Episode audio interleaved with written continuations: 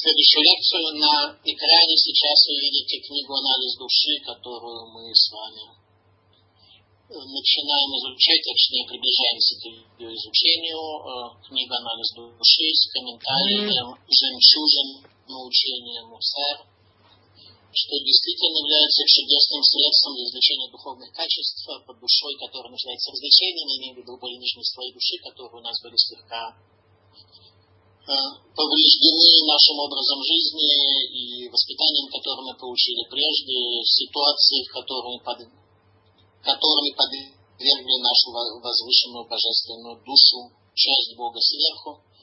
В результате потребовалось учение Мусар, которое решает эти проблемы, отвечает на эти вопросы. Давайте начнем с того, что прочтем один из этих комментариев э, случайным образом на случайной странице. Кто у нас э, будет добровольцем, звать любую страницу с 50 до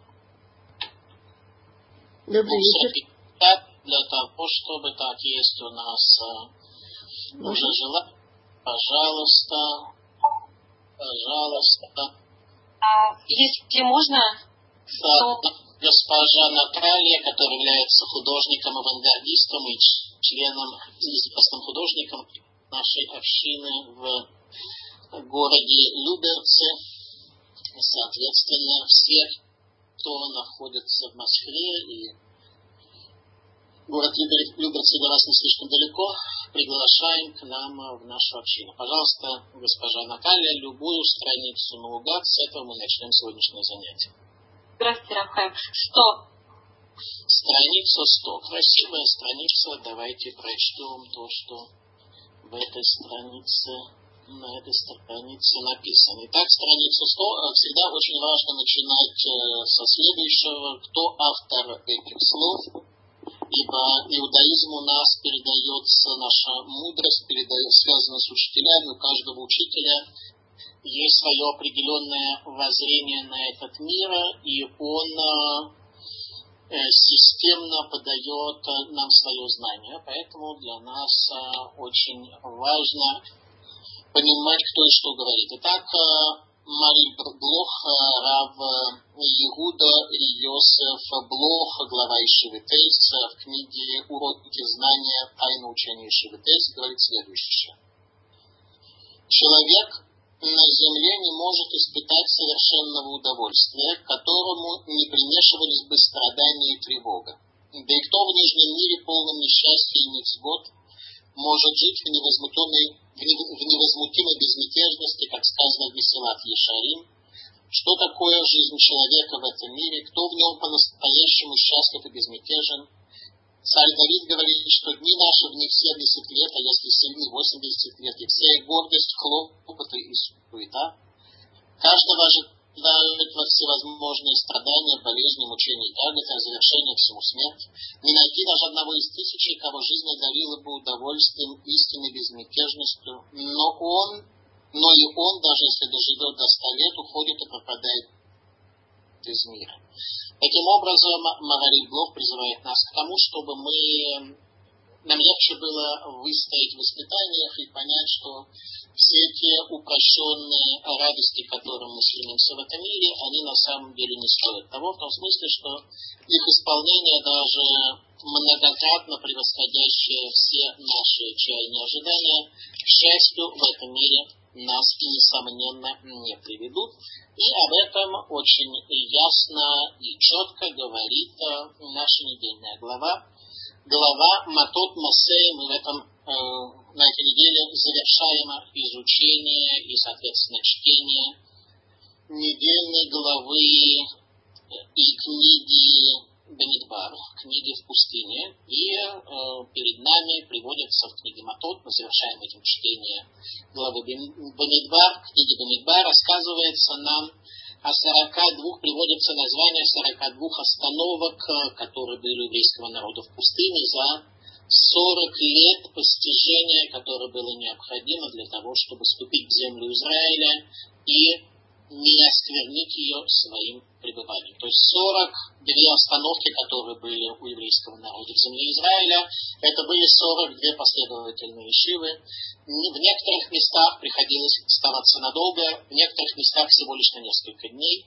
И обратите внимание, что Муше Рабейну говорит Итро своему тесту, когда он захотел покинуть еврейский народ и вернуться назад в Медьян по лично мне непонятной причине. Муше Рабейну в качестве главного довода, почему э, не стоит Итро оставлять еврейский народ после того, как он принял иудаизм и присоединился к тому народу, на которого возложено завершение и исполнение предназначения этого мироздания, а именно привести мир в такое состояние гармонии, чтобы Всевышний Божественное присутствие мог поместить среди человека. Соответственно, Мошарабейну и Тро убеждает следующим не великими чудесами, которые были в Египте, и не дарованием Торы на горе Синай, когда раскрылась перед людьми вся истина, и весь народ очистился так, как это было во времена Адама до совершения греха, Мошарабейну говорит совершенно другие слова. Алькен ядата ханутейну бамидбар. Поскольку знал ты о наших остановках в пустыне. Ты знал, как изучение Торы на этих остановках, в этих ешивах приводило нас э, к последовательному духовному подъему и достижению божественности.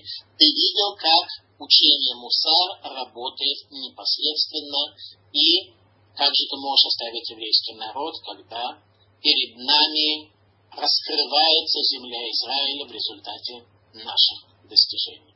Соответственно, э, земля Израиля и, в первую очередь, нужно сказать э, спасибо организации Толдот Ешерун ее аждотскому филиалу. Аждот такой город, не в курсе, находится возле моря, там, где когда-то жили филистимляне, и, соответственно, земля Израиля, э, город Аждот и вся эта часть Средиземного моря не была поделена между коленами, поэтому Аждода из общих соображений нет статуса принадлежности какому бы то ни было колену, а каждое колено, стрельба у нас стоит, я проживаю непосредственно против арабов, и они иногда э, бесятся. В данном случае это салют, сейчас такая демонстрация проходит, не знаю точно что арабы почему-то бесятся, так что это немножко будет нам, возможно, мешать. Не знаю, откуда у них столько денег на то, чтобы э, все это пострелять, но в последние дни они человек не могут угомониться. Так вот, э, на тему места моего проживания, город Бейтар, э, колено Иуды, Иудейские горы, э, соответственно, за это мы с арабами боремся до сегодняшнего дня. Итак, Магалит Блох в книге «Тайное учение Шевительс» говорит нам о том, что человек, который стремится к счастью, а это свойство нашей души, мы действительно предназначены для счастья и в этом мире, и в будущем мире. Тем не менее, во всех удовольствиях нижнего мира мы удовлетворительного для себя счастья обрести не сможем, и это необходимо понять. То есть наши э, мудрецы Мусара не призывают нас к страданию в этом мире, а нет, и наоборот. Э, Саба из Кельма говорил, что если человек страдает в этом мире, у него есть серьезное основание задуматься над тем, что, возможно, и в будущем мире тоже у него не ожидает такая уж большая доля, поскольку наша жизнь в этом мире является проекцией будущего мира. Проекция будущего мира распространяется на нашу жизнь уже в этом мире, Таким образом, Паршат Мастей говорит о 42 ешивах, называет их названия, но, к сожалению, от нас сокрыто, что именно там происходило. По той причине, что речь шла об обучении поколения исхода из Египта, поколение, которое называется поколение знания, Дор Адат, поколение знания, и, соответственно, то, что изучали они, для нас не очень релевантно. Возникает вопрос, э, если так, то зачем Тора так много места отводит для этих названий? И ответ на это очень простой. Даже если мы не понимаем, что там было, но каждое название место в пустыне, которое, в принципе, абсолютно бессмысленно в любом другом аспекте, поскольку никогда там не ступала нога человека, и если уже иступало, то название точно никакого, для какого бы то ни было другого народа там не существует. Соответственно, для еврейского народа каждое из этих мест имело название, имело свою цель, постигла и реализовала свою цель каждая ешива, которая там была. И для нас каждое это название, оно имеет символичность, хотя раскрыть мы этого не можем. Ну, примером э, может служить звездное небо. Далеко не все из нас, э, если вообще кто-то имеет представление о том, э, что там на небе происходит, какие там есть звезды что они делают, во всяком случае, это не отрицает той небывалой красоты звездного неба, которая которое Всевышний создал нам для того, чтобы над нами на небесах постоянно было напоминание богатства этого мира и призыв к нам не упрощать картину. Бог мог бы создать мир и попроще, однако Он создал, как говорит э, Можгех Ишевелом же в книге «Основы знаний», Он создал такое количество фруктов, э, овощей, пищи для человека, всевозможных э, пряностей, благовоний, цветов, которые украшают нашу жизнь, показать нам тем самым, что мир он богатый, небывало красивый, и ни в коем случае нам не следует заблуждаться и упрощать картину мира так, чтобы в результате она для нас самих превратилась в ничто. Таким образом, название остановок еврейского народа – это красота звездного неба, которая показывает о том, какие процессы для поколения знания происходили Синайской пустыне. Мы заканчиваем как раз повествование о Синайской пустыне, о движении еврейского народа по Синайской пустыне. Так что приближаемся к книге Дворим, которая всецело сказано было Мошарабейну в течение последних семи дней его жизни, когда последнее увещевание передает он еврейскому народу, о том, чтобы мы не забыли те картины, которые были у нас начиная с исхода из Египта и до вступления в землю Израиля.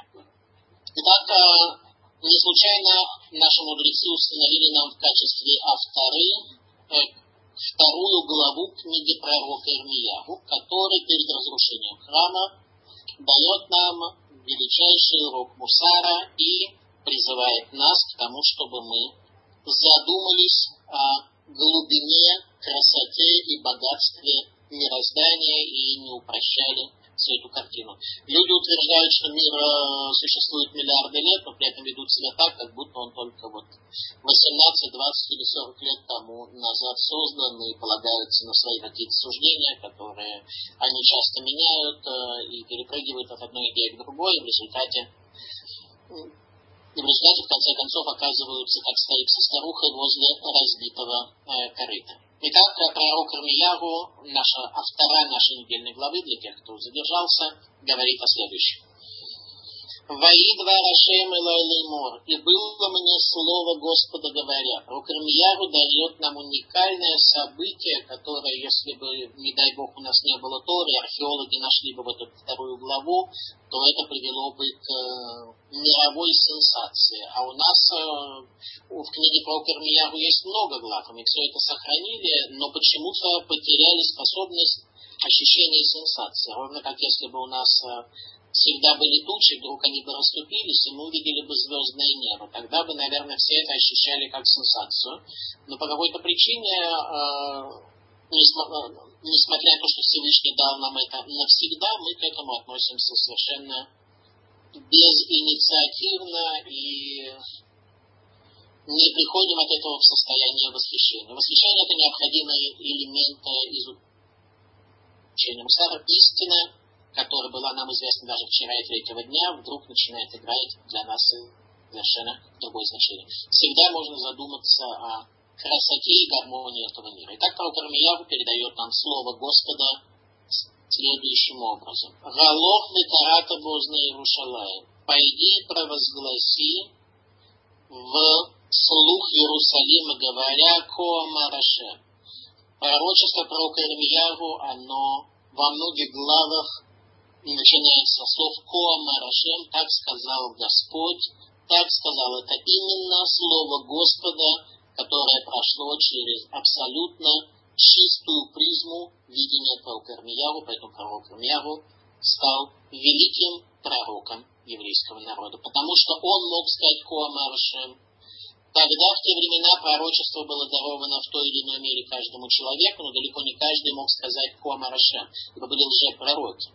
Лжепророки не были шарлатанами типа сегодняшних некоторых каббалистов, которые являются полными шарлатанами в кабале, в иудаизме и во всем э, чем угодно. Речь идет о том, что они всегда были пророками, но они не были чистой призмой, через которую божественное видение могло пройти в этот мир, поэтому они да были пророками и да были лжепророками, которые видели картину мира искаженной. Они видели эту картину, но она была у них искаженной. Соответственно, суть мусара – привести человека к видению истинной картины мира, так, чтобы его искривленный фундамент э, прошлого образования, воздействия среды и воспитание его родителей, его собственное воспитание самого себя не привело бы к тому, чтобы человек э, оказался в результате лжестроителем своей собственной жизни. А экзамен, как мы знаем, мы сдаем один раз в самом конце нашего периода э, Итак, Кома Рашем, так сказал Всевышний, Захарти лах хесед нурай харават клулатайх. Помню я тебе милосердие юности твоей, любовь обручения нашего. Лех техахарай бамидбар, когда пошли вы за мной в пустыню, берет слозруа, в землю засеян.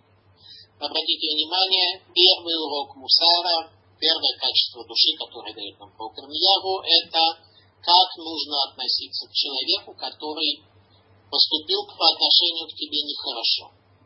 Э, обычно, если некто сделал нам 150 добрых дел на протяжении нашей жизни, и вдруг один раз он совершил что-то плохое, или как нам показалось плохое, как люди любят говорить, нас обидел, он меня обидел, то тогда все 150 добрых дел, совершенных на протяжении многих лет, могут э, легко забыться и остается только одна вот эта вот обида, и все перечеркивается, все пропадает. Обратите внимание, как, что говорит Всевышний, когда еврейский народ был в состоянии перед разрушением храма, когда мы пришли в такое состояние, когда был божественное присутствие просто не могло среди нас быть. С чего начинает свое увещевание пророк Ирмияру, говоря «Коама Рашем», так сказал Господь, Захартила хесидну рай. Помню я тебе милосердие юности твоей, помню я тебе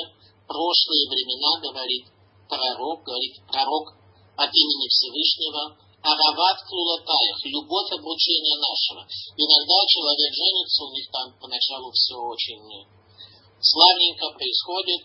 Дальше каждый, в отличие от еврейской семьи, где Арава, как известно, любовь, Арава от слова давать. Рав давать. Вместо того, чтобы давать, каждый берет, каждый тянет к себе. В результате любовь, э, если семья построена не на Шульханарухе Эвенезер и не на ценностях э, э, еврейской духовности, то каждый старается брать. И в результате все это дело очень быстро обрушивается. Так вот, Агават Плурата, говорит Всевышний. Помню я любовь обручения нашего, когда еврейский народ в определенной мере обручился, как можно сказать, прошел обручение, когда произошло обручение между еврейским народом и Всевышним, Всевышний, Всевышний помнит это даже во время одного из последних увещеваний, которые пророк Рамияру дает перед разрушением храма. Лехта Хахара Бенедбар, я, вспом... я помню, говорит Всевышний, как ты пошел за мной в пустыню в землю не засеян, еврейский народ пошел за Богом, не задавал никаких вопросов. Вера, перед, вера в Бога была для них столь осязаемо очевидной, трепет перед небесами, полученный во время исхода из Египта и во время дарования Тора был в такой мере, что никто не задавал никаких вопросов. Это и есть э, метод Мусара.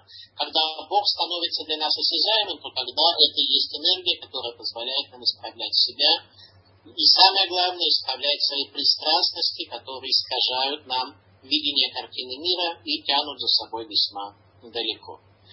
Кодыш Израиля Рашем, свят Израиль для Господа, решит Твуата. Первенец это его урожай дословно. И все едящие его будут наказаны, зло придет к ним, Неум Рашем, речения Бога. Народы, которые причиняют Израилю горе, бедствие, все они будут наказаны и соответственно, зло ожидает их. С этого пророк Рамиягу начинает ту главу, которая, которую наши мудрецы установили нам в качестве авторы недельной главы в эту неделю.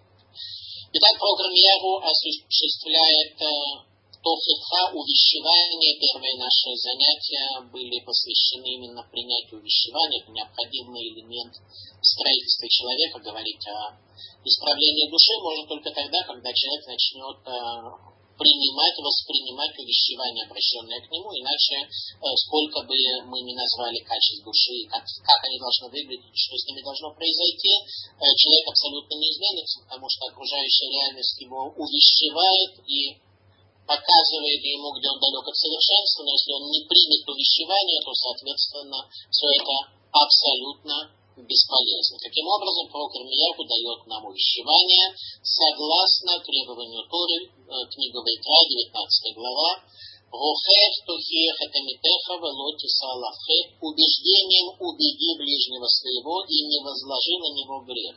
Если ты видишь недостаток человека, то убеди его, не возложи на него грех. И в первую очередь, какой человек, э, о каком человеке каждый из нас должен волноваться и убеждать его и не возложить на него грех, а, естественно, сам э, о себе должен человек в первую очередь заботиться, волноваться и поэтому принимать увещевания как от себя, так и от людей, которые говорят ему, что он что он э, искривленный, искаженный, что видит картину мира совершенно неверно, и что он весь пропитан личными интересами и пристрастностями, которые в его глазах раздувают соблазны, к которым он тянется.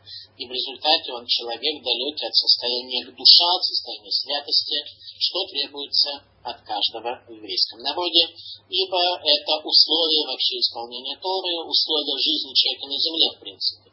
Но в том, что касается еврея, каждый должен прийти в состояние святости, возвышенности, утонченности и духовной гармонии.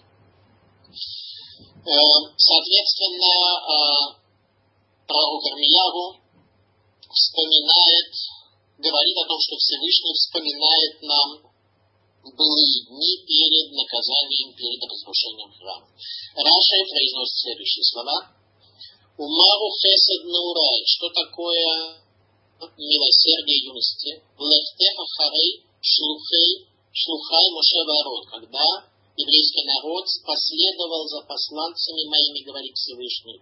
Моше и Аароном Миэрец Моше в этой земли, которая была заселенная Египет, а Египте говорят, что никогда даже раб не уходил из Египта, потому что он э, не верил в возможность существования лучшей земли. То есть рабы, ну, возможно, не еврейский народ, который, в принципе, не любит рабство, а египетские рабы, которые э, там жили даже на положении раба, они были вполне удовлетворены своим положением и совершенно не предполагали, что может быть земля лучше. Так вот, из этой земли вы пошли в пустыню и не взяли с собой никакой провизии, кроме мацы, для того, чтобы Киры Мантенби, поскольку поверили в меня, говорит Всевышний. Он нам это помнит, и, соответственно, конкретный урок Мусар для тех, кто к нам только присоединился, или для тех, кто был на всех предыдущих уроках, э, еще раз э, концепция Мусара следующая. Все, что мы с вами изучаем в Торе, в книгах пророков, в книгах Писаний, это не какое-то знание, которое Бог дал кому-то, каким-то людям, и мы, если прочтем книгу про Кармияву и будем хорошо ее знать, или книгу анализ души, то мы будем молодцы, и у нас э, грамотность э, в вопросах иудаизма э, повысится. Речь идет о том, чтобы каждое слово каждый стих, каждое повеление, повествование Танаха поместить себе в первую очередь в мозге и во вторую очередь на сердце, дабы измениться и стать другими людьми. Не случайно еврейский народ сохранил письменную Тору, Тору, э, книги, книги пророков и писаний совершенно не случайно для того, чтобы мы с вами изменились. Каждое из этих слов поместить себе на сердце. Это возможно, когда у нас есть э, в какой-то мере хотя бы ясное мышление, и когда у нас есть связь между сердцем и мышлением. Кстати говоря, некошерная пища негативно влияет на связь между нашим мышлением и нашим чувством. Некошерная пища на вот эту трубу взаимосвязи между сердцем и мышлением э, забивает э, холестерином, и в результате мы понимаем одно, а сердце наше совершенно в другом месте. Рада говорит, память дней юности остается навечно, даже в час наказания. В час наказания, обратите, за что? За измену. Еврейский народ начал поклоняться всевозможным богам, в первую очередь Баальпеору, о чем говорится в нашей недельной главе. Баальпеор – это э, некий метод э, поклонения идолам, который э, осуществлялся в виде испражнения на идолов.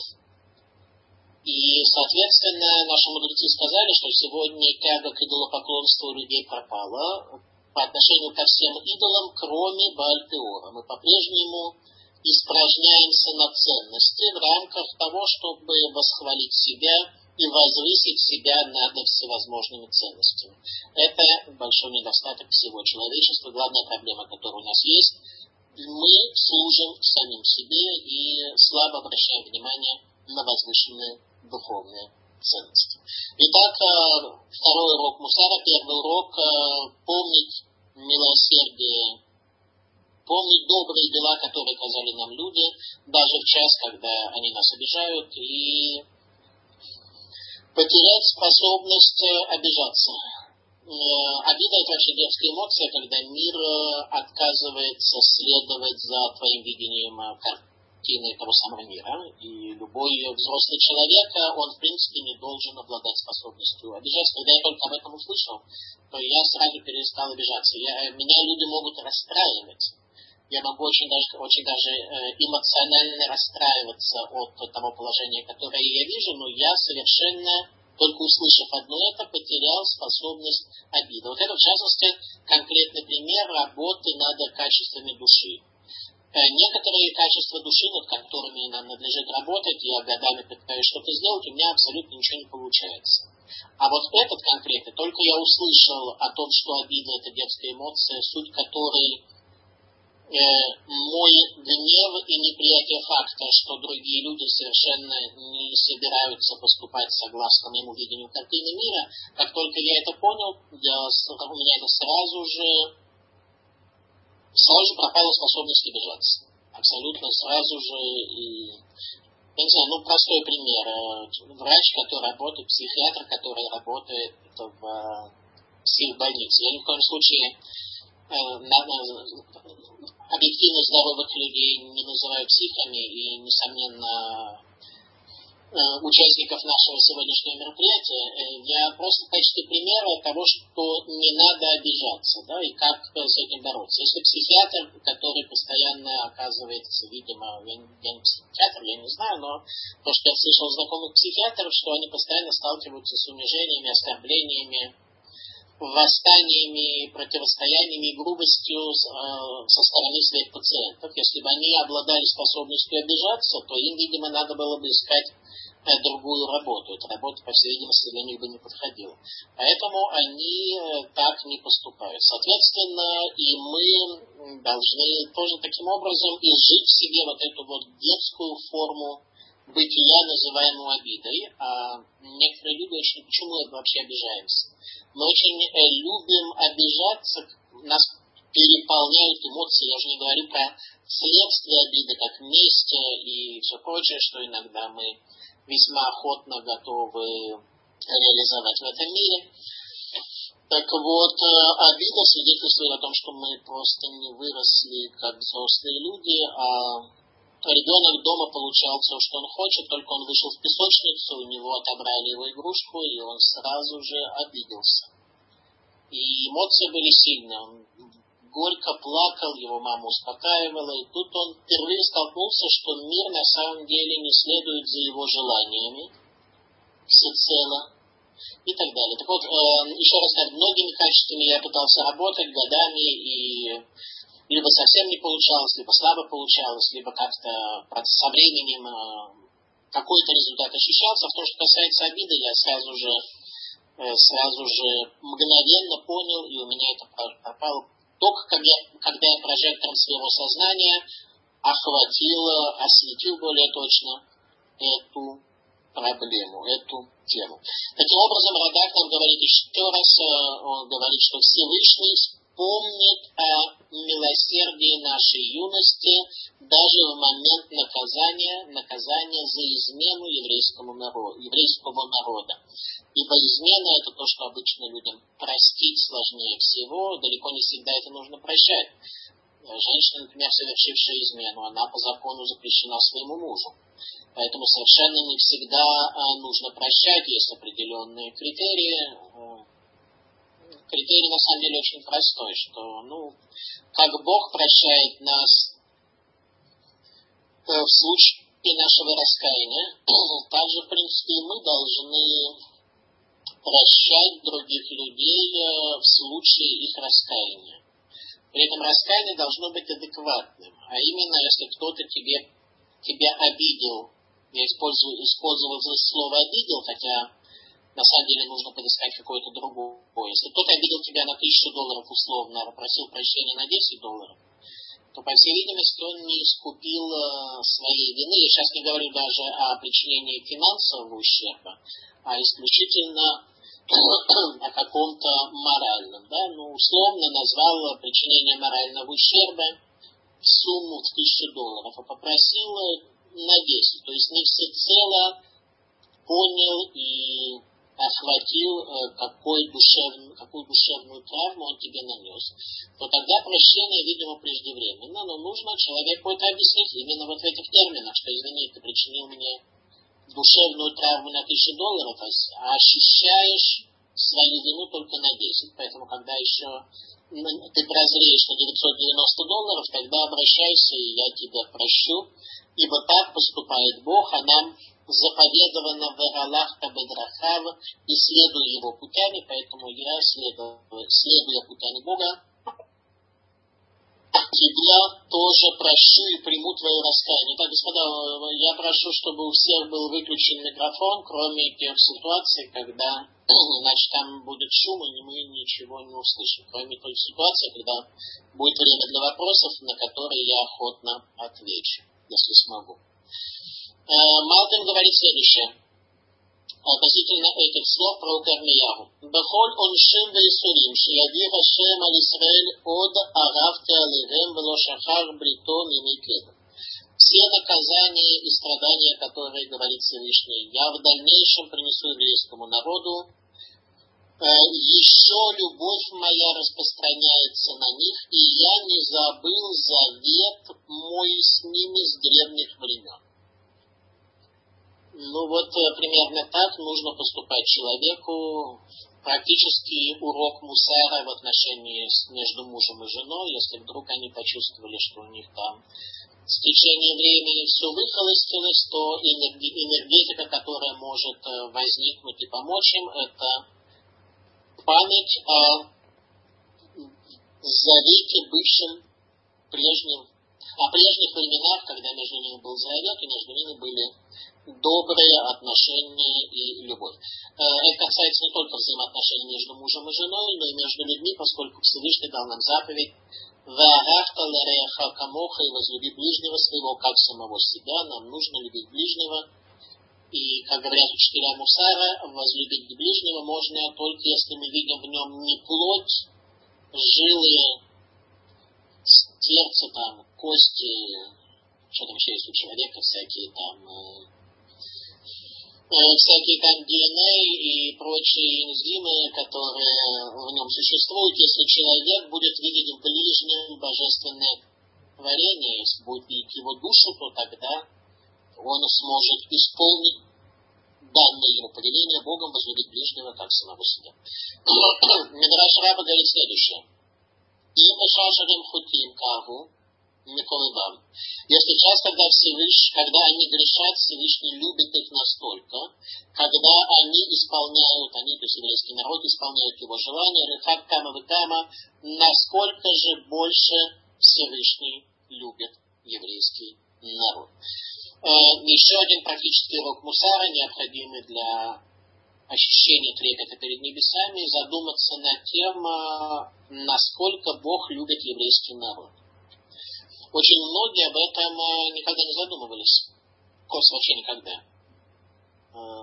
Ребенок, который получает от своих родителей все, в чем он нуждается, его кормят, его укрывают, его, о нем заботятся, он вполне теоретически может вообще не задумываться о том, любят ли его родители и в какой мере это происходит. Так вот, в принципе, подобного рода жизненный подход является состоянием инвалидности, и Мидрашаба для этого призывает нас задуматься, насколько Всевышний любит наш народ, любит каждого из нас, и, наверное, примером метод постижения, он очень простой.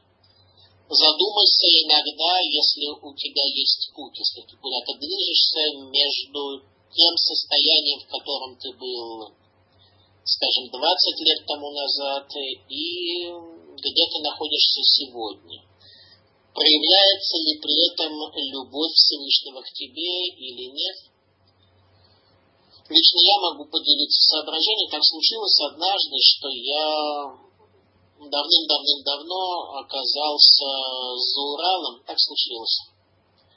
И находился там, там был минус 40 э, с лишним, э, я вообще из Ленинграда изначально, в Ленинграде минус 40 как-то не очень было. Короче, там что-то полопались трубы, я оказался где-то, я когда только начал соблюдать, еще не полностью соблюдал кашрут, что это было 80 80-81 год, только, только начал соблюдать, я тогда зашел в какой-то ресторан и что-то такое квазикошерное там заказал, э, насколько за Уралом есть рестораны, и задумался, что же я вообще здесь делаю, зачем так случилось. Ну, мне, мне тогда необходимо было туда несколько дней заехать.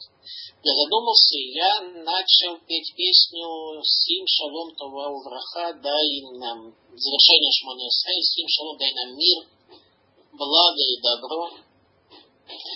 И каким-то образом оказалась э, некая синхроническая связь между этой песней и моими размышлениями о том, где я нахожусь. И как-то уже много, много лет случилось, что на третью трапезу в шаббат, когда нас покидает э, дополнительная душа данный нам Богом шаббат, я пою каждый раз э, в том числе эту песню. И каждый раз я задумываюсь о том, где я сегодня и где я был тогда, находясь, э, соответственно, за горами Урала. И в определенной мере моя жизнь так быстренько-быстренько, вот именно от этой точки почему-то, гору Урала до сегодняшнего дня так быстренько пробегает в разных аспектах, и я немножко ощущаю то милосердие и ту любовь Бога, которая ко мне была обращена. Э, не всем нравится этот э, мотив, который меня Бог, к сожалению, слухом не обдарил, поэтому не всем нравится этот мотив. Э, некоторые говорят, что это напоминает девятое. Тут я вижу, есть у нас господин Меджибовский хозяин нашей синагоги в Люберце, где в настоящий момент я являюсь раввином. Ну, то есть сейчас особо не являюсь, поскольку нахожусь в Израиле в условиях отсутствия связи с Россией. Господин Меджибовский считает, что мои песни, они как бы девятого. Сейчас, сейчас как раз время для этого подходящее, поэтому я вполне могу это сказать. Вот, но, всяком случае, конкретно эта песня, она немножко показывает мне, где я был тогда, и, э, в общем, ситуация сегодня, с моей точки, с моей точки зрения, э, свидетельствует о любви Бога ко мне и милосердии его ко мне. Э, об этом говорит Мидраш Раба, призывая нас к этому. Еще раз конкретный урок Мусара. Да, вот мы прочли Мидраш что если в час, когда евреи грешат, настолько Всевышний их любит, то когда они исполняют его волю, то настолько, насколько же Всевышний нас любит. И еще раз, это не некое утверждение древнего текста, который был написан 2000 лет тому назад, кроме всего прочего, э, величайшими в мудрости. Не буду говорить, как мудрецы Талмуда кто не учил Талмуд, ему словами не объяснить э, величие мудрости мудрецов Талмуда, иначе как, может быть, если на таком примере, э, что если у нас э, примерно пять тысяч Мишин, Мишна, скажем так, порядка пяти, не помню точно сколько у нас есть Миш, порядка пяти тысяч, если я не ошибаюсь, условно назовем их теоремами. Так вот, Талмуд устроен так, что он э, э, раскрывает нам взаимосвязь между всеми этими пятью тысячами теорем, где оказывается, что многие из них, не многие, а все из них имеют некие внутренние операторы логики, которые раскрывают нам другие Мишны. И Талмуда доказывает взаимосвязь между ними, доказывает наличие внутренних операторов логики.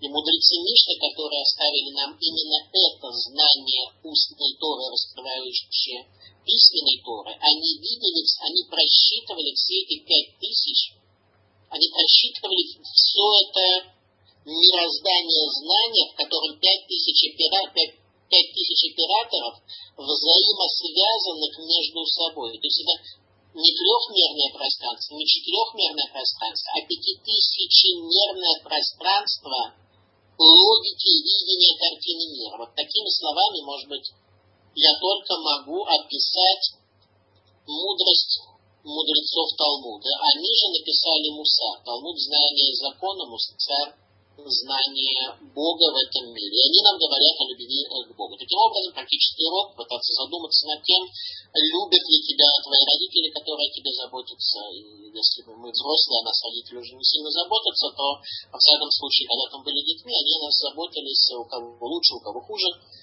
о ком лучше, о ком хуже, э, во всяком случае попытаться заметить, обратить внимание на то, заботится ли о нас Бог. Рассказывают такую притчу, что один человек, он сетовал на Бога, что тот э, не сильно его, о, о нем заботился. И э, когда он умер, то ему показали всю картину его жизни. Вся его жизнь прошла перед его глазами. И он видел это следующим образом, что идут две пары ступеней, две пары следов. И он видит, что как только наступает самое тяжел, самый тяжелый период в, его, период в его жизни, то две пары ног пропадают. И он обращается к Богу и говорит, как же так случилось, что в самые тяжелые периоды моей жизни ты меня бросал? Вот я иду, а твоих ног нет? Отвечает ему Всевышний, нет. В то время я брал тебя на руки. Условие мусара – это увидеть это в своей жизни, прочувствовать то, как Бог любит человека, и тогда в какой-то мере трепет может его коснуться. Илкут Шимони, Мидраш. Хесед шасу Исраиль бемидвар, матай нефралевем, милосердие, которое еврейский народ проявил в пустыне, когда пошел за Богом, когда был им, когда воздал им Всевышний за это, в дни пророка Ирмияру в час тьмы. Час тьмы. Мы находимся с вами в ситуации тьмы. У нас время Бена Мицарима между теснинами. Не случайно именно поэтому мы читаем в качестве авторы книгу про Ирмияу, которую нам э, установил установили наши мудрецы. Э, и очень важно иметь в виду, что посты, которыми постимся в связи с разрушением храма, это не метод, которым нам заповедовали отмечать эти страшные даты, а состояние наше, состояние тьмы. Ибо сказано, что каждое поколение, которое не удостоилось строительства храма, должно понимать, что если бы храм сохранил свое существование до их дней, то он был бы разрушен в их Эдеме. То есть мы постимся не потому, что когда-то наши отцы грешили, а потому что мы сами оказались недостойны строительства храма, и в наши дни та же самая тьма, храм был бы разрушен, если бы он существовал, и нам надлежит э, это хорошо понять. Итак, милосердие еврейского народа, обратите внимание, как Мидраш говорит совершенно в другом разрезе, как Мидраши, как, как изречения наших мудрецов не противоречат, а взаимно дополняют друг друга.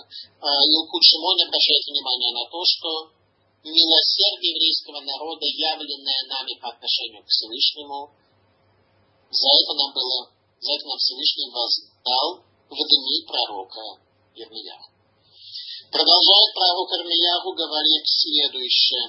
Кодыш Израиль Рашем свят Израиль для Бога решит Твуато, это первенец его, и все враги за это будут наказаны. Шему два Рашем Бейт Яков, послушайте слово Бога Бейт Якова, коль поход Бейт Израиля, все семьи дома Израиля. Коама Рашем, так сказал Бог, так сказал Господь. ما قد صابته بآبل كرحكم على بالخوا غير غير البيربولش какой недостаток нашли во мне отцы ваши, что они отдалились от меня, и пошли за суетой, и суетой пропитались.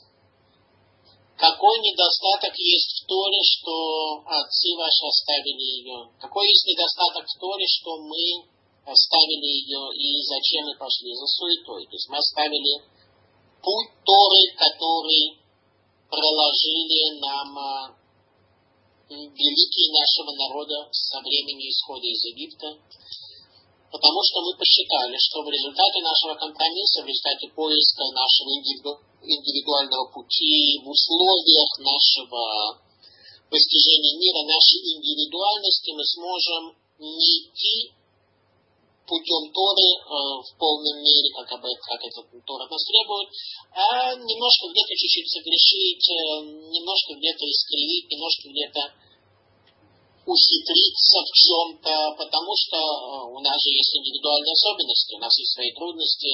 Э, достичь великой святости мы не можем, потому что мы слабые, э, где-то мы не можем то, где-то мы не можем это, а где-то нам кажется, что мы много заработаем, если, в хорошем смысле этого слова, если пойдем каким-то своим образом, в результате мы оставили пути Бога и пошли своими стезями, и они нас завели достаточно далеко, и мы суетой, пошли за суетой и суетой пропитались. Это состояние каждого из нас, когда, обратите внимание, мы говорим о качествах души, говоря о качествах души, нужно понимать, что все качества нашей души, они пропитаны суетой, возникшей в результате нашей хитрости и наших каких-то попыток э, проложить свои пути. Обратите внимание, весь Танах полон упреком, упреками по отношению к еврейскому народу.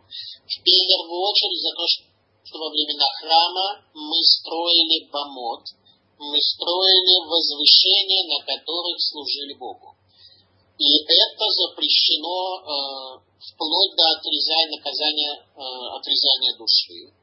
Теперь, что такое возвышение, на котором служили Богу? Люди находили где-то какие-то холмы, горы, не знаю что, огороды свои, дома свои, строили здания, и на них э, строили возвышения, и там э, Богу служили в той или иной э, мере. Теперь э, служение Богу на высотах запрещено и наказание за это отрезание души. Возникает вопрос, э, чтобы человек, как верующий человек, периода Танаха, периода пророчества, периода знания, так, чтобы он э, согрешил очень серьезно, должен быть какой-то соблазн тем более столь суровый грех, который предполагает отрезание души, то есть э, полную гибель. Как же люди, вместо того, чтобы пойти в храм и осуществить там служение, с учетом того, что в храме раскрывалось божественное присутствие, храм называется Ливанон э, от слова лаван, белый, который обеляет грехи человека, ибо каждый, кто приходил в храм, он э, настолько пропитывался атмосферой божественного величия, божественного присутствия, что он оставлял грех. И при этом все-таки люди служили на высотах, об этом говорят все пророки на протяжении всего времени существования храма. Ответ очень простой. Таки был соблазн И этот соблазн строительства своего собственного пути, своей собственной стези, ибо люди очень любят строить свои собственные возвышения, на которых они даже, возможно, служат Богу, но эти все возвышения, они с храмом в результате не сравнятся, и э, все это завершается очень э, печально. Итак, пророк обращается к нам и говорит, «Ма мацу авотейхем би авель керахаку алай». Какой недостаток нашли ваши отцы во мне, что отдалились от меня и пошли за суетой, и суетой пропитались. Вот он конкретный урок Мусара, попытаться эту пустоту, суету, которая есть в тебе, заменить э, ясным знанием Бога. Вело Амру, и не сказали они, а Ехашем Хамалеотану Мерец Мисраем, и не сказали они, где Бог, который поднимает из, нас из земли египетской. Обратите внимание, сказано не поднял, не вывел в прошедшее время, сказано поднимает. Всевышний каждого из нас продолжает поднимать до сегодняшнего дня Наша задача только не рыпаться и не двигаться в противоположном направлении, не мешать Богу поднимать нас. То есть, обратите внимание, истинный взгляд на творение взаимоотношения между Богом и человеком. Не, неправильно считать, что мы где-то там стоим на земле или на чем-то там, на чем мы стоим, мы можем подниматься, опускаться в зависимости от динамики. Бог каким-то образом э, нам помогает, на нас влияет, в зависимости от динамики. Мы становимся более святыми э, или, не дай Бог, более грешными, в зависимости от динамики. Всевышний говорит, я вас поднимаю. Базисное ваше положение, когда вы бездействуете, даже то, что я вас поднимаю. Но вы мешаете, говорит Бог, мне это сделать. В Илуамру они не говорили, где Бог, поднимающий нас из земли египетской, Рамулих Путану Бамидбар, ведущий нас по пустыне. Бог, еще раз, поднимающий нас и ведущий нас по пустыне. Что такое пустыня? Пустыня на иврите Мидбар. Очень интересно для тех, кто знает иврит, или кто не знает, сейчас узнает. Мидбар связан со словом дабар, дебур, речение и вещь. Мем, буква мем означает отдаление. Мидбар – это место, где речение Бога не реализовалось э, в полной мере, в такой мере, как в оазисе. Соответственно, Бог нас выводит из Мидбар, из пустыни, там, где есть источники воды. А мы сопротивляемся и говорим, что да нет, в пустыне нам нормально, мы хотим в пустыне. Нам пустыне хорошо, у нас каждый, каждый там построил себе какую-то овчарню и колодец копает, э, чтобы это... Всевышний говорит, я вас вывожу в оазис. Неужели для того, чтобы существовать, необходимо жить именно в пустыне? Есть же другие формы бытия, есть другие места для проживания, для существования.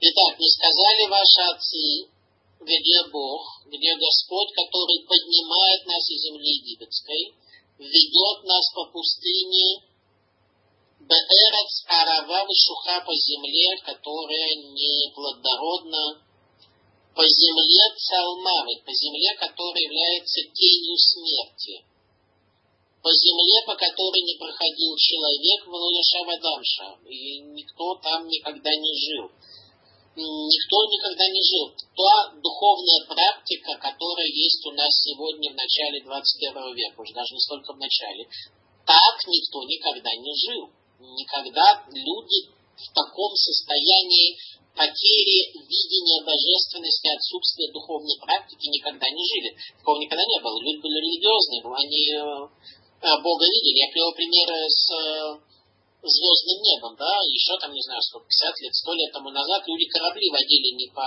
GPS, а по э, звездному небу, они как-то ориентировались. Сегодня мы абсолютно потеряли, ну, кроме каких-то профессоров, там, которые э, занимаются изучением звезд и за счет налогоплательщиков получают свои зарплаты и пишут книги, подавляющее большинство людей. Оно абсолютно потеряло любое видение, э, любое видение и любое понимание того, что такое что на небесах происходит. Так вот, никогда на такой земле человек не жил.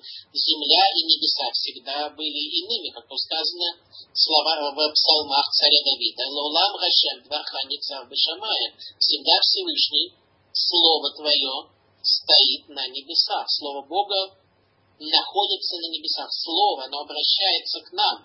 Но мы потеряли сегодня даже способность видеть звезды совсем их наполняющим, тем более как же нам увидеть Слово Бога, которое находится на небесах.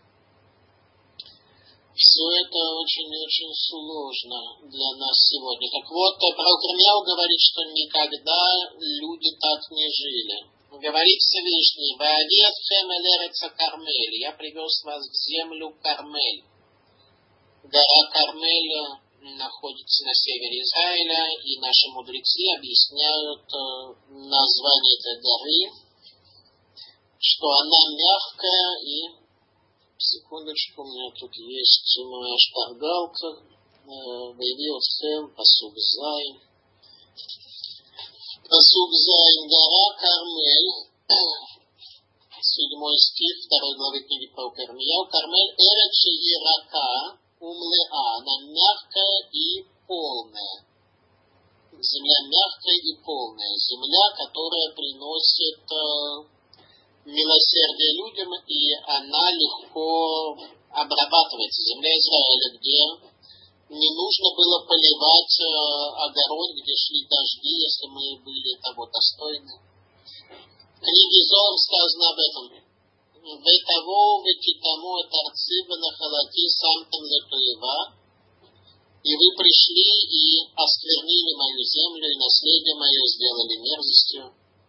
Сода нахаж, говорит Медозор, это тайна змея первичного, который нечистоту пустил, запустил в этот мир. Осквернили вы землю. Да, эта книга Зор комментирует именно эти слова про Кармия, мы не успели их прочесть, что я привез землю Кармель, землю мягкую, которая поливается дождями, в отличие от Египта, где дождей не было. И вы осквернили эту землю, и наследие мое превратили в туева мерзость. Еще один конкретный урок Мусара сегодня, это не совершать того, что является мерзостью, как тут сказано в э, Торе. Камоху. Не приноси мерзость в твой дом, иначе ты будешь э, херем, ты будешь отчужден так же, как мерзость. Простое значение, самое простое, что мы не должны в наших домах хранить предметы идолопоклонства и прочие омерзительные предметы, но также это касается самого человека. Не приноси идеи мерзкие, иначе ты, разделяя эти идеи, будешь херем, будешь отторгнут, так же, как в глазах Бога, отторгнуты эти предметы мерзости. Продолжает пророк Ирмияу, «Акуаним ло амру ае, Хашем ותופסי עטרה לא ידוני, והרועים פשו בי, והנביאים ניבאו בבעל, ואחרי לא יועילו גליו. הכהנים, те, кто были, те, кто служили в Иерусалимском храме, те, кто осуществляли связь между Богом и человеком, они не спрашивали, где Господь. У них были какие-то другие дела, они были чем-то другим заняты. В это все Тура, и те, кто держались за Тору, но я думаю, они меня не знали они э, имели какие-то навыки э, представления о Торе, имели какие-то навыки логического мышления, но Бога они не знали. Верароим, а те, кто были пастырями по шубе, они, пастыри еврейского народа имеется в виду, они по шубе преступно э, поступили, они не пасли свою паству, еврейский народ. Сегодня паства разбежалась, она не слушает своих пастырей, такие бешеные овцы, которые везде разбежались, и сегодня пасторам очень сложно. В Ранадим Невубаали пророки пророчествовали тем, что связано с Баалем, то есть видение пророчих пророков не было чистым и ясным. И когда им все это их видение не помогло, они ушли. Пытались попророчествовать, ничего у них не получилось, и они пошли. И дальше Всевышний увещевает нас и дает нам надежду для нашего исправления и говорит так. Лахен од ириватхем нумашем ведбнебнехем Поэтому я буду ссориться с вами речение Бога, и сыновьями сыновей я ваших буду ссориться. Почему я назвал эти слова, которые являются словами гнева Всевышнего? Почему я назвал это надеждой для нас? Что именно в этих словах Всевышний сказал, что Он не оставит нас в состоянии греха, и он будет ссориться с нами. Всевышний не оставит грешника, а будет э, проникать в его жизнедеятельность методом увещевания, чтобы грешник не следовал своими кривыми путями, и его жизни происход, будут происходить, в жизни грешника, будут происходить всевозможные события, которые покажут ему, что идти дальше таким путем нельзя. Соответственно, мы не случайно начали с вами изучение Мусара с концепции принятия увещевания, ибо если Бог э, будет нам э, раз за разом давать оплюхи, показывая, что мы идем кривым, неверным и неуместным путем, а мы будем все не воспринимать, то тогда все это бесполезно, и Бог с нами просто не может никак разговаривать. Поэтому мы будем э, ощущать, что все исключительно случайности в этом мире, и Бога и как бы события в нашем мире никак ну, нельзя увидеть Бога. Бог пытается раскрыть перед нами. Мы, он ставит нам одни и те же грабли, на которые мы наступаем, говоря, что этого делать не нужно. Но мы не научились принимать увещевание, поэтому мы абсолютно ничего не понимаем. И, так, и мы даже не видим. Не то, что мы видим, э, сразу же человек не видит своих недостатков. Это сказали наши учителя, э, учителя мусара. Мы очень э, неохотно видим э, свои недостатки, но даже если видим, то склонны защищать себя, а не принимать увещевания и исправляться. Так вот, говорит Всевышний, что я буду ссориться с вами, и сыновьями ваших сыновей буду ссориться. Равимир го Элухим, Элухим. И какой-нибудь народ из числа народов мира оставил ли богов своих, а они богами не являются. Вани и мир кводо блою иль, а мой народ оставил славу свою, Белою или это ему ничем абсолютно не помогает. Мы оставили свою славу, мы оставили своего Бога, и ничего не получили, не получили взамен. Саму Шамар, обратите внимание небеса, Альзот, Всевышний к небесам обращается. Весару харву модну маше. И бушуйте речение Бога. Киштайн рота сами два зла совершил мой народ. Уйти азума кормаем хаим и не оставили источник воды живой. Ловцов лагем берот берот ишбарим ашерлу и филу маем.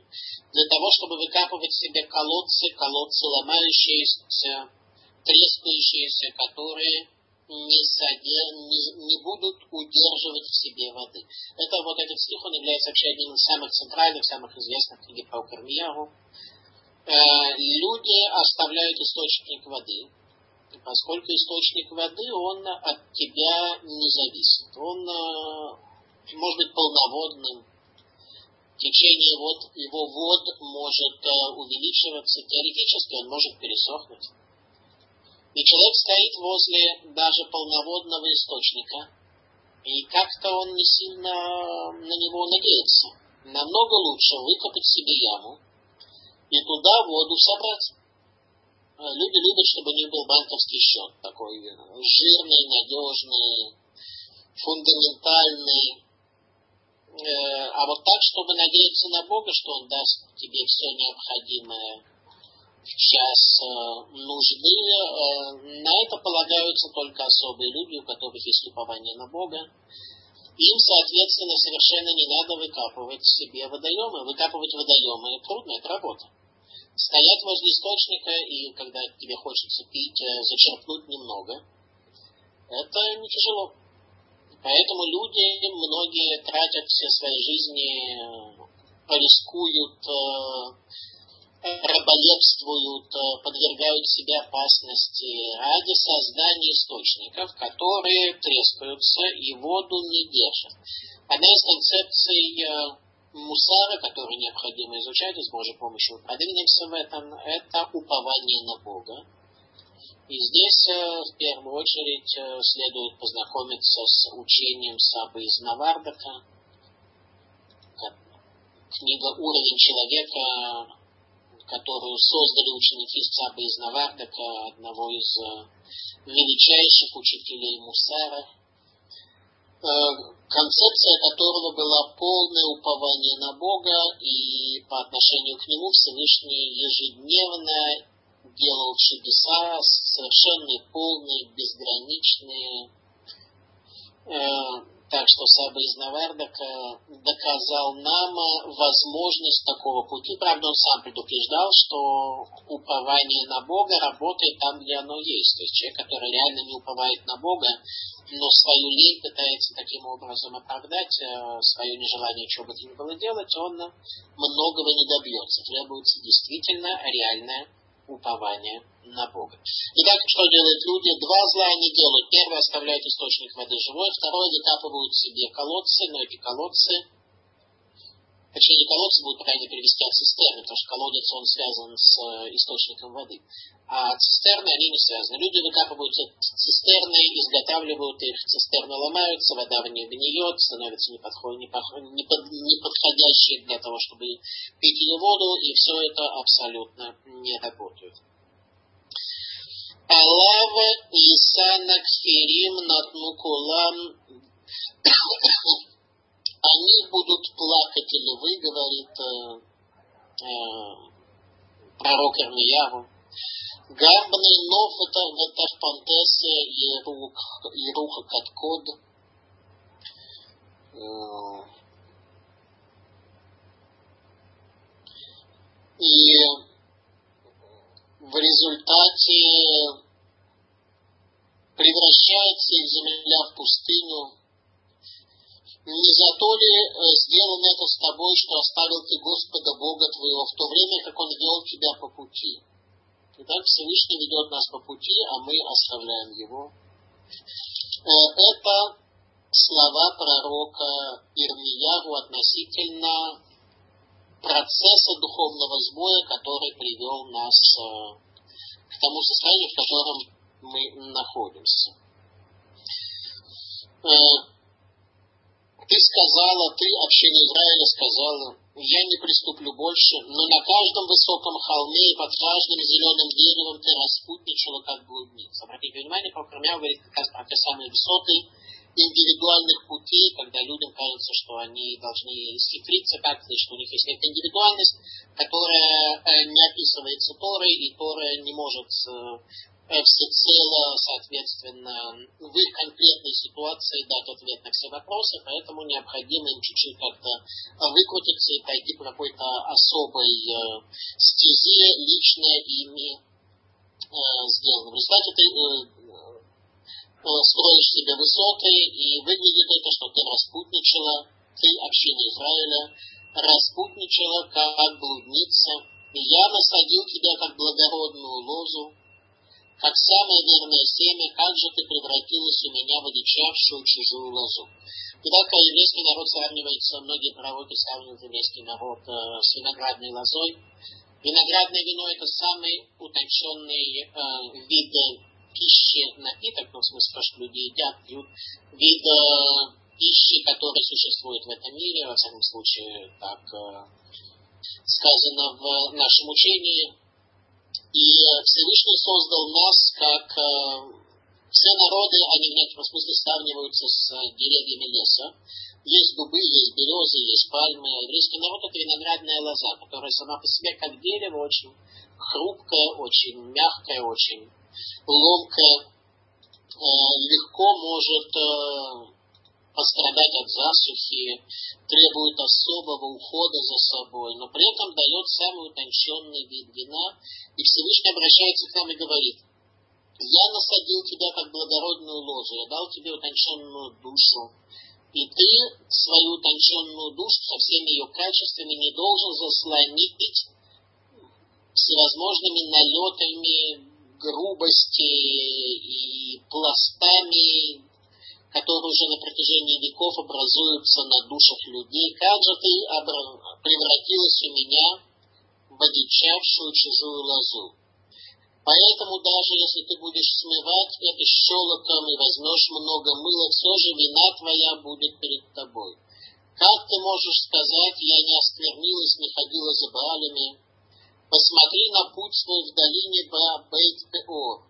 Бейт-Пеор это как раз э, та самая долина, где люди поклонялись э, идолам методом испражнения на них. То есть ты, твоя главная проблема, что ты испражняешься на возвышенное, даже на идолов, что ты стоишь задом к Иерусалимскому храму, как говорит пророк э, Ехескель, ученик пророка Ирмияву. Ты стоишь задом к ценностям Иерусалимского храма, а лицо твое всецело направлено в сторону солнца, который является видимым, ощутимым и понятным источником энергии. Дикую ослицу, привыкшую к пустыне, что задыхается от страсти своей, кто может сдержать ее от похоти ее. Итак, мы сравниваемся с дикой ослицей, которая в состоянии похоти находится, и в результате это позор для нашего народа. Э, слова про Кармияву, урок увещевания, вот вам, пожалуйста, вторая глава книги про Кармияву, очень рекомендую, даже без комментариев, хотя лучше даже с комментариями, внимательно прочесть еще раз книгу про Кармияву, вторая глава. Ее нам наши мудрецы установили на этой неделе. Внимательно призываю вас э, прочесть эту главу 10-20 миллионов раз, читать каждый день, каждую неделю – это урок Мусара от Прокармияу, который в результате смог э, спасти еврейский народ, так что храм был разрушен, но еврейский народ пошел в вавилонское изгнание. На время э, захвата пророка, во время захвата Иерусалима Навуходнецером пророк Армияву находился в тюрьме. Его посадили туда Э, советники царя Циткиягу, сам царь Циткиягу был праведный человек, его советники были нечестивцы. Они посадили пророка Ирмиягу в тюрьму по обвинению в антисионистской агитации и пропаганде, по обвинению в пророчестве они не смогли его посадить по причине того, что было судебное заседание возле новых ворот, и э, его адвокаты, адвокат пророка Ирмиягу на основании предыдущих пророчеств доказали, что Э, то, что говорит пророк Рамияху, соответствует истинному видению картины мира, поэтому пророк Рамияху посадили на администра... под административное заключение, и он находился в тюрьме. И на Навуходнецер, царь Вавилона, который э, захватил Иерусалим, он с э, небывалым уважением относился к пророку Рамияху, это тема отдельного исследования, и он своему спецназу дал задачи. Первое, что он сделает при, после того, как пробьет Иерусалим, стену, Иерусалимского, стену города Иерусалима, это захватить тюрьму и освободить Прокормияру, чтобы сановники не успели предать его смерть. Это урок нашей истории перед 9 э, ава, перед э, нашим постом 9 ава э, увещевание пророка Армияху перед разрушением храма. На этом этапе, пожалуйста, вопросы, я буду рад ответить. По регламенту вопросы очень краткие, пожалуйста, две-три фразы.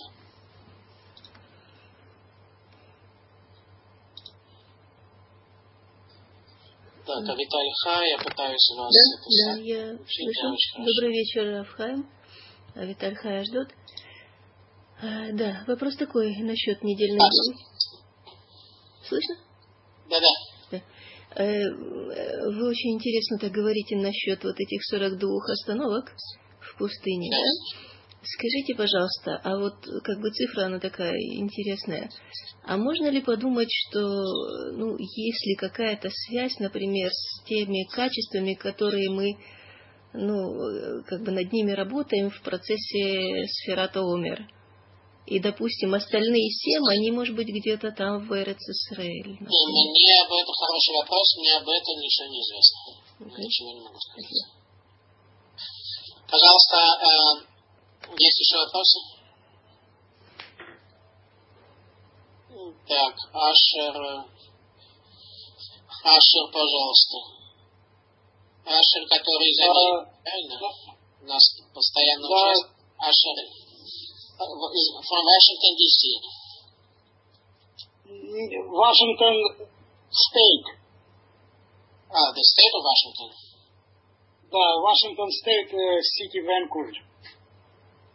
Окей, пожалуйста, У меня не вопрос, у меня немножко... Можно поделюсь одним кратким изречением Раби Хами из Воложина? Оно мне так запало, что я хотел... А, пожалуйста, э, глава Корах. Не сказано и умерли от эпидемии, а сказано и было умерших. Намек на хесед Всевышнего по отношению к ним. Должно было быть число погибших от эпидемии 14 700. И включил Создатель число умерших в результате мора, также и тех, кому пришло время умирать, ибо закончились их дни из-за старости. Это я в сфере того, что как Всевышний любит нас и да, да. иногда не видим э, его руку. Очень хорошее замечание, большое вам спасибо. Так, Ирена, пожалуйста. Здравствуйте. Я живу в Вы, откуда, вы откуда? Нью-Джерси. Э, Ирена, Нью-Джерси, пожалуйста. Да. Да. А хочу тоже не вопрос, а очень, очень быстрое замечание. Да. Ее, моего прадедушку звали Ирма. И э, меня в России, э, на Украине тоже назвали Ирма. Не знали, не знали, что это мужское имя, и, очень долго я не могла узнать, что это значит. Потом узнала. И я, э, вот очень интересно мне было сегодня слушать того, в честь кого меня фактически назвали. И вы сказали, что книга Ирмиягу, часть вторая прочитать очень внимательно. Глава вторая, книга про Перня, глава вторая, да. Тот, кто хочет, ну, я как бы могу только рекомендовать, естественно, поэтому я... Ну, я обязательно. Э, после, после того, как мы сегодня очень подробно прошли эту книгу, я рекомендую внимательно ее прочесть, ибо вторая глава книги про Кермияру, это и есть суть его увещевания еврейского народа. Э, можно найти, возможно, какие-то комментарии, я не знаю, у кого какие есть книги. Э, вот, во всяком случае, это то, что я рекомендовал, совершенно верно. Хорошо. Я попробую прочитать. Я знаю, что это неправильно, что э, э, ну, девочку назвали в честь э, мужчины, но так уже произошло. Нет, почему? Это, нет такой проблемы. Это вполне, нет это вполне допустимо, э, вполне допустимо подобного рода э, связи. Это не, не проблема. Ну, я могу, я могу прочитать и какие-то да, да, пожалуйста, прочитайте, да. Вот. Так, пожалуйста, еще вопросы? Так, еще вопросы, пожалуйста. Есть еще вопросы? Нету вопросов. Тогда что?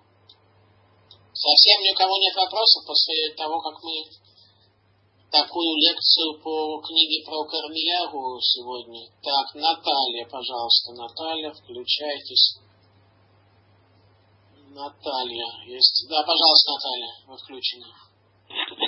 Алло. Вы, откуда? Наталья, вы откуда? Я из Беларуси, из Гомеля. Из Гомеля. Прекрасно. Пожалуйста, ваш вопрос. Будьте добры, у меня не вопрос, а вот такое. Я еле-еле как-то попала на конференцию. Вот. Э... Нет, все технические вопросы, они не, давайте мы здесь только по сути вопроса. На сайте Толдот.ру есть э, нажималка, вы на нее нажимаете, попадаете. Нажимается, там она неактивная была. Ну хорошо, хорошо. Вот у меня такой вопрос, меня вот так вот тревожит, если можно.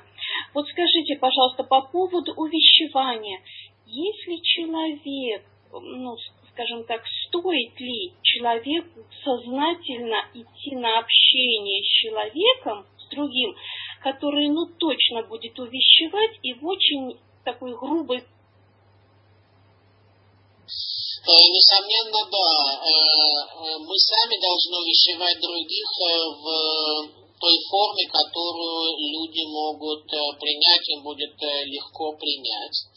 Но мы воспринимать должны любую форму увещевания от любых людей, причем чем в более грубой форме по отношению к нам это будет сделано, тем это означает, что мы такого человека задели сильно, и значит, эта проблема у нас э, серьезная. Мы должны задумываться об этом э, чрезвычайно и в большей мере. Еще раз, увещевать других нужно мягко, только одним способом показать э, некие ценности, которые выше тех цен, во всяком с вашей точки зрения, выше тех ценностей или тех недостатков, тех духовных сбоев, которыми живет другой человек, и, соответственно, самому принимать увещевание в любой форме, причем чем более грубой форме это будет сделано, тем это означает, что наша проблема более суровая.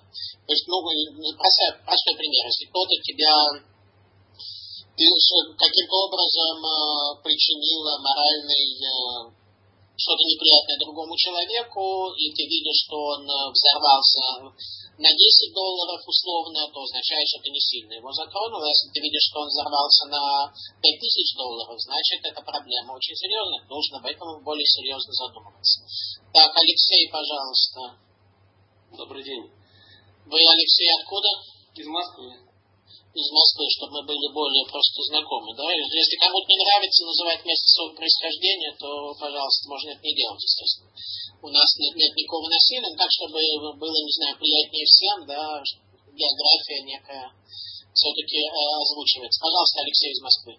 Вопрос такой. Увещевание – это активные слова какие-то, или, например, молчание там, где ну, ожидаешь каких-то слов, тоже можно расценить как увещевание.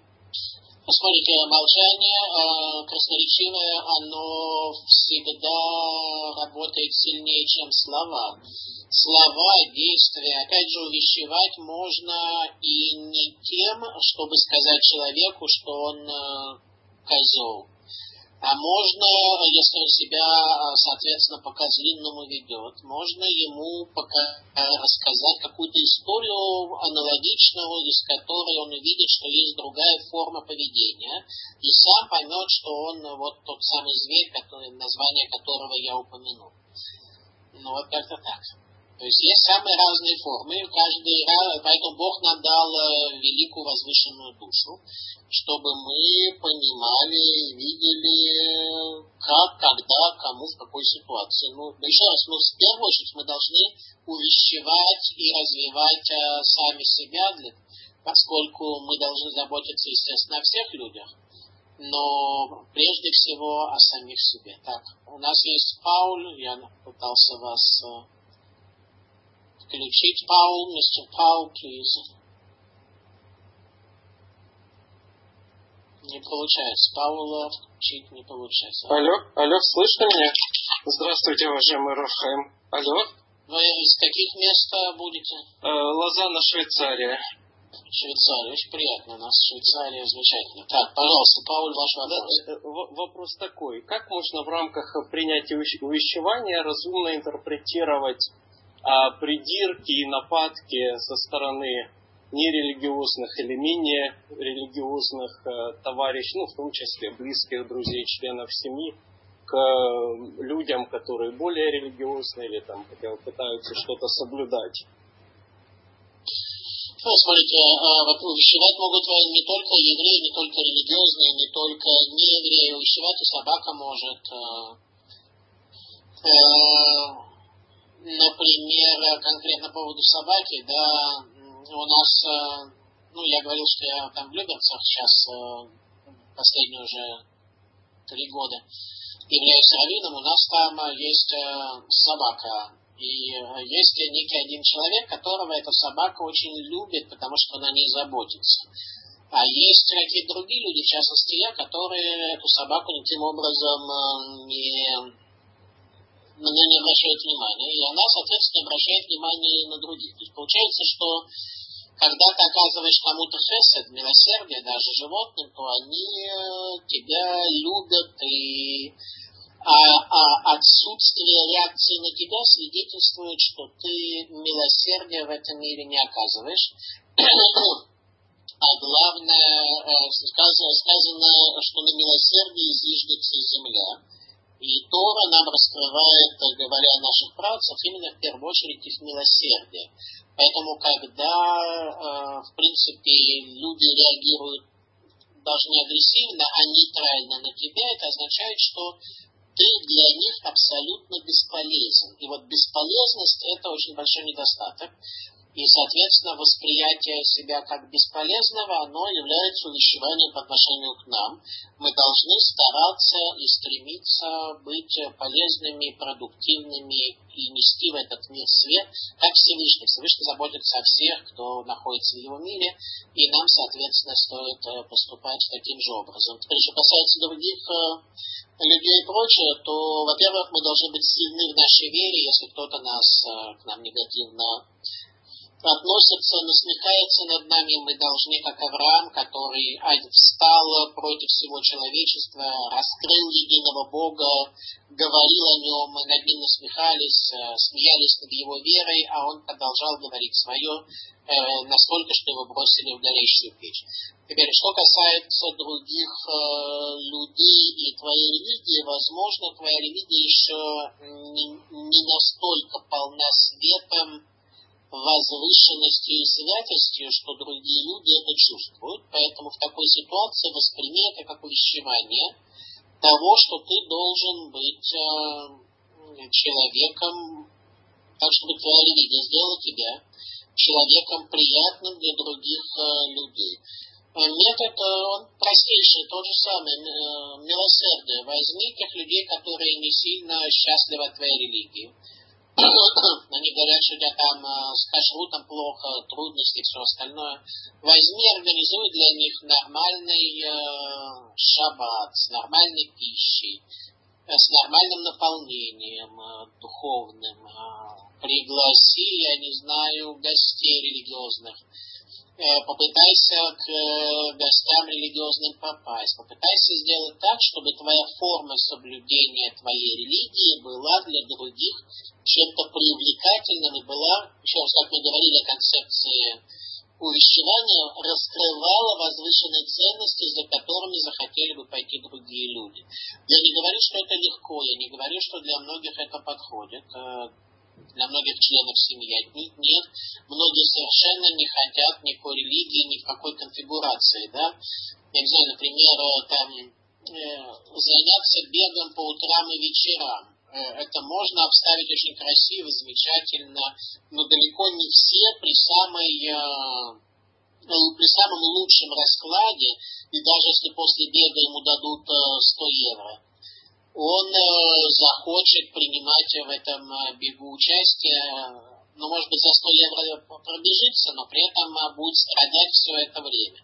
Поэтому увещевание тема весьма и весьма непростая, как увещевать других, но только одним способом. Э, каждый человек является царем в своем э, небольшом или более большом мире. Сделай свой мир славным, чтобы другие люди захотели туда пойти. Не все, не каждый туда захочет. Вот э, недавно мне случалось быть на прошлой неделе. У меня было несколько, так случилось, было несколько мероприятий, где я был э, в гостях у разных людей, и там была определенная атмосфера, и во многих местах мне эта атмосфера не понравилась. И я при первой возможности распрощался. Люди старались, они э, там готовили какую-то пищу, там были какие-то мероприятия, неважно. Они готовили какую-то пищу, они ее покупали, они потратили деньги, они придумали всякие дополнительные факторы, да, но мне там было некомфортно.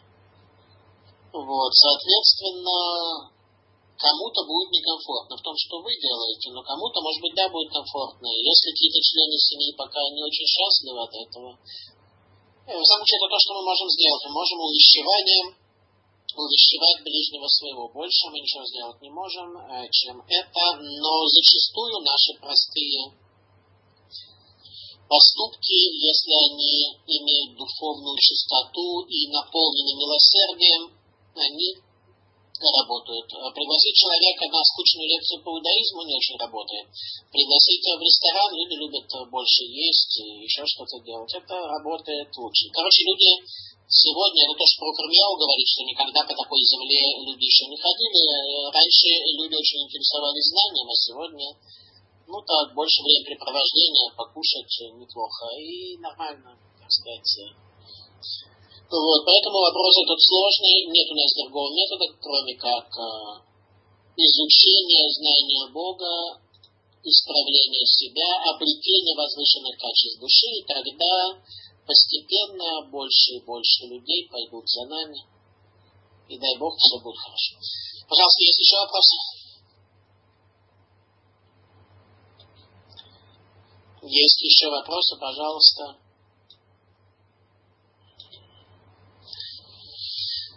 Пожалуйста, есть еще вопросы. Люди, которые на телефонах, они тоже каким-то образом могут на что-то нажать, чтобы задать вопрос. Так, вопросов больше нет. Тогда я с вами прощаюсь. Э, на следующей неделе с Божьей помощью у нас состоится следующая лекция. Всего вам самого хорошего. И давайте какую-нибудь задачку поставим перед собой, да? Какую задачу? Э, задачу, давайте попытаемся поставить перед собой задачу, о которой, э, о чем в самом начале Кармияру, попытаться почувствовать некую пустоту в себе, хаос, который образовался в течение, с течением времени, и попытаться немножко сконцентрировать себя, чтобы не было у нас э, такого вот безмерного хаоса внутри, сконцентрировать себя чтобы не быть раздутым всеми этими недостатками, а чуть-чуть вот э, задуматься над тем, какими механизмами мы внутри себя оперируем и как устроено наше мышление, где у нас э, всевозможные предвзятости и э, страсти заложены, чтобы они не раздували в нас э, вот этот вот хаос э, и сумятицу, которая в нас находится. Дай Бог, на следующей неделе мы продвинемся с вами дальше. Всем хорошей недели, гуд шабес, шаббат шалом, всяческих успехов, шалом и до свидания.